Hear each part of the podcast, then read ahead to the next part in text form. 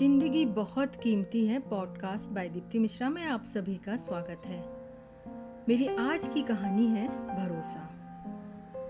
झंझना कर टूटते हुए कांच की आवाज़ दूर तक सुनाई पड़ती है। गरजते हुए बादलों की आवाज़ भी सहमा सी जाती है। आसमान के टूटते तारों की तरह दिल में पड़ती दरार, जो किसी के वजूद को पूरा हिला कर रख देती है किसी को सुनाई क्यों नहीं देती? दूर दरख्त से झांकते हुए। यह घने जंगल के बड़े ऊँचे पेड़ों के पीछे से छन कर पड़ती हुई धूप की तरह। जो आसमान से पूरी निकल कर आती है, पर यह पेड़ ज़मीन पर पूरी रोशनी को आने नहीं देते।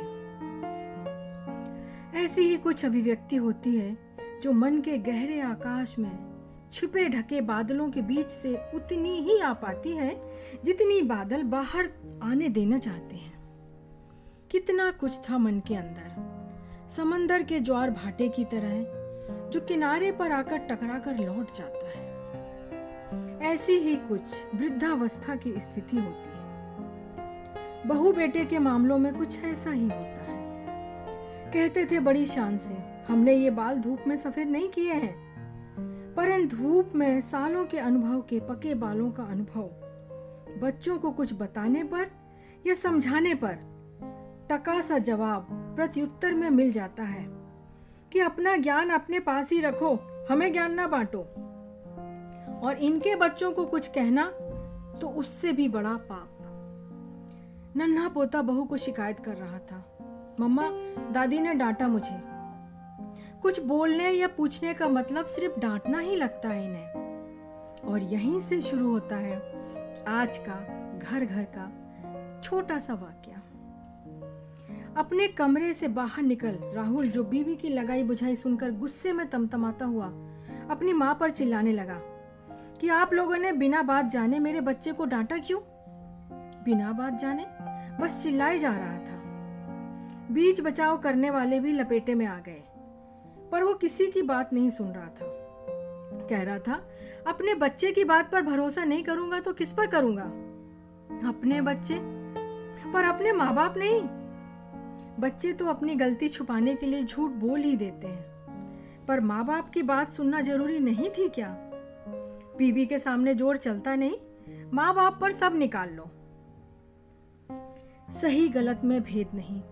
दिल चीतकार कर रहा था। कि तुम्हारे बच्चे को तो दादा दादी की हर बात बुरी लग जाती है। माना बच्चे भावुक होते हैं। आज उन्हें सही गलत की पहचान करवानी ज़रूरी होती है। नहीं तो उन्हें जो दिख रहा है, या जो वो सुन रहे हैं। और तुम्हारा ऐसा चिल्लाना, क्या तुम खुद एक अच्छा उदाहरण दे रहे हो उसके सामने? कितना कुछ हमारे भी मन में है, पर वो अनकही बात तुम समझ नहीं सके। और कुछ कहने का तुमने अवसर नहीं दिया। पर बच्चे के मन पर इसका क्या प्रभाव पड़ रहा है, ये तो सोचो। पर युवा पीढ़ी सोचती कब है? अपना वक्त पड़ेगा तब समझ जाएँगे। भगवान न करे। पर बच्चे की ऐसी सोच को बढ़ावा देना, कहीं कल को तुम पर ही भारी ना पड़ जाए। कहीं यही आदत बड़े होकर वो अपनी हर गलती के बचाव में करे। सच्चाई तुमसे छुपा ले। और पता चले भी तो तुम तो यही कहोगे कि मैं अपने बच्चे की बात पर भरोसा नहीं करूँगा तो किस पर करूँगा? फॉलो बटन दबाकर मुझे फॉलो ज़रूर करिएगा। आप सभी का धन्यवाद।